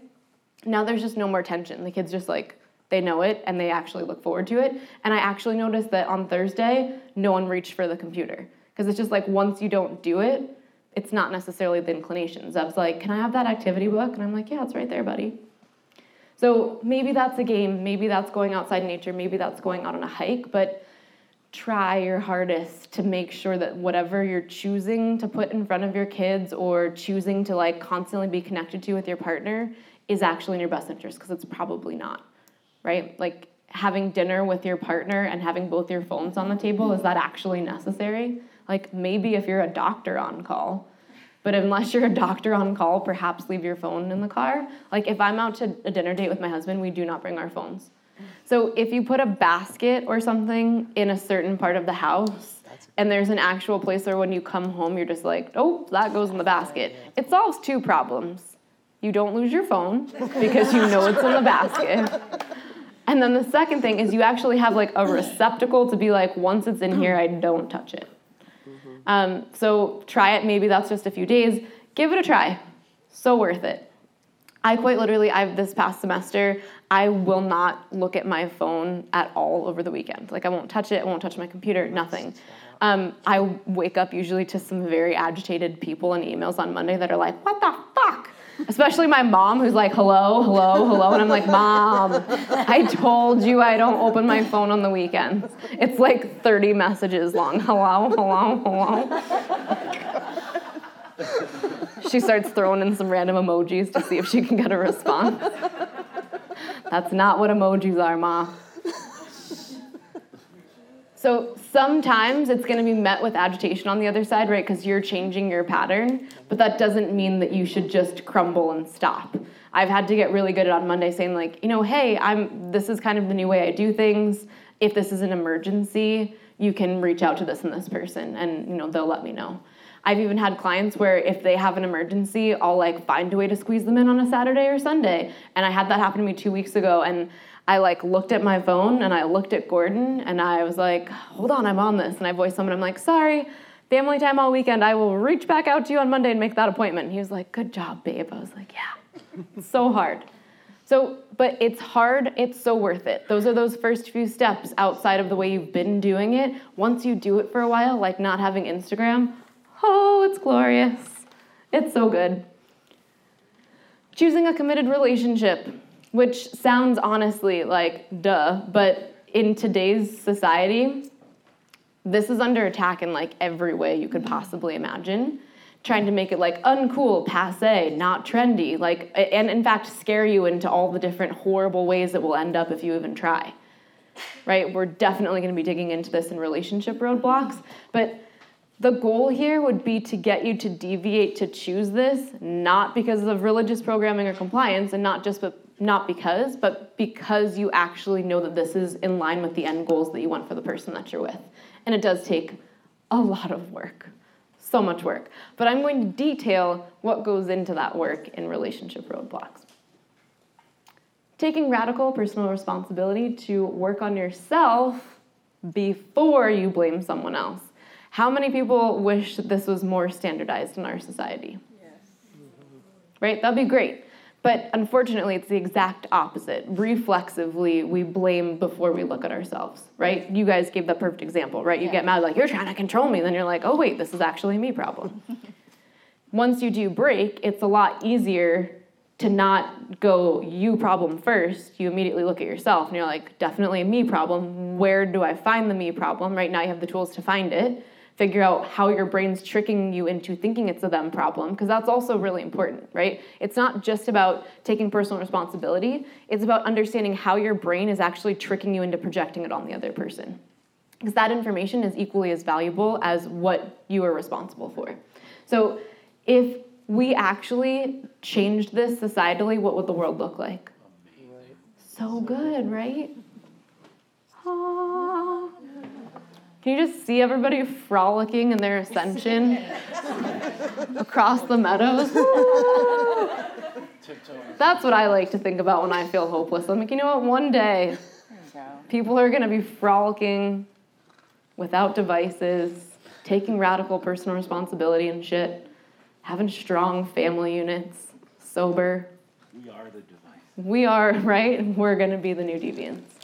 Um, helping your child actively navigate the changing landscape of sexual identity and gender and sexual identity. This one's a doozy. We're going to go into it as carefully and non triggeringly, that a word? As possible. Um, I wouldn't be doing my job if I just pretended that this wasn't a problem for kids. So I have to do my job, and I'm sorry in advance, but we got to go through it. It's to be important, and we are to cover this in break parenting because it's something that is really top of mind for kids, especially like really unfortunately nine and up. Um, from nine on, it gets pretty intense. So it's not about good or bad, right or wrong. It's just about how to navigate it while helping a child anchor into their personal sovereignty and not necessarily get pressured or pulled into what's cool or on trend.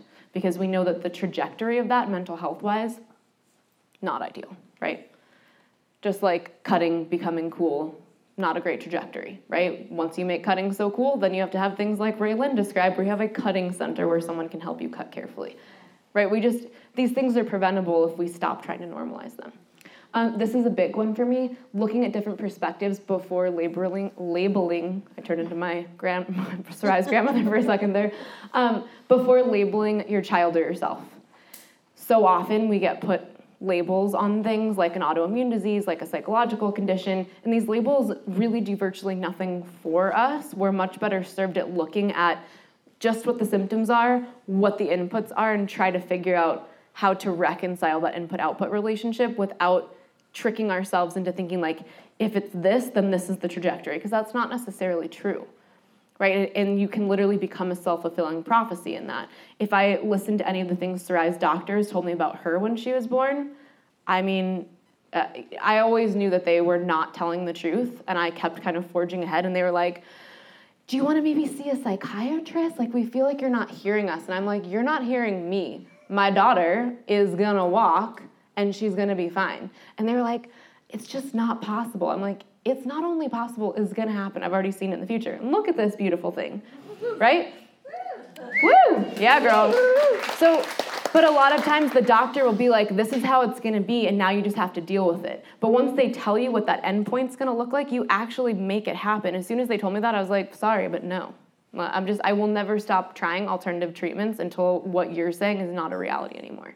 So, we already know that information is controlled and manipulated, therefore, labeling comes from that same information. We just have to be really mindful about what we let that information mean about us. We know that the way we choose to define any scenario then decides that, you know, I'm going to use ACB pathway, it decides what sorts of behaviors or choices are available to us that make that decision process true.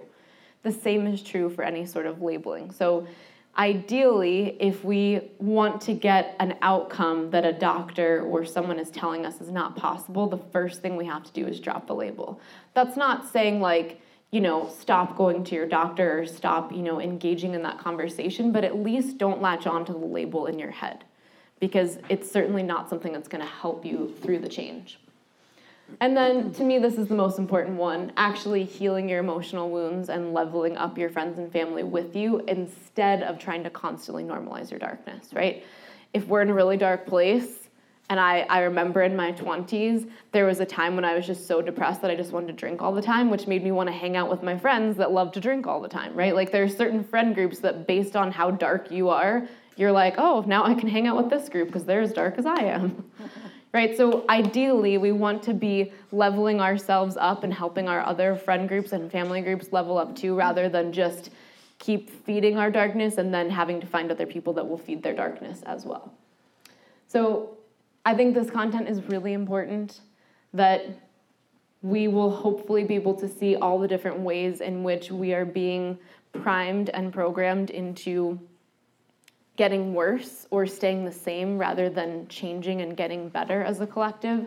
And I really hope that we will all choose to be the very much new deviant. Thanks for checking out this week's episode of The Modern Good. To find out more about Break Method, head to breakmethod.com and to check out my workshops and public speaking schedule, bizziegold.com.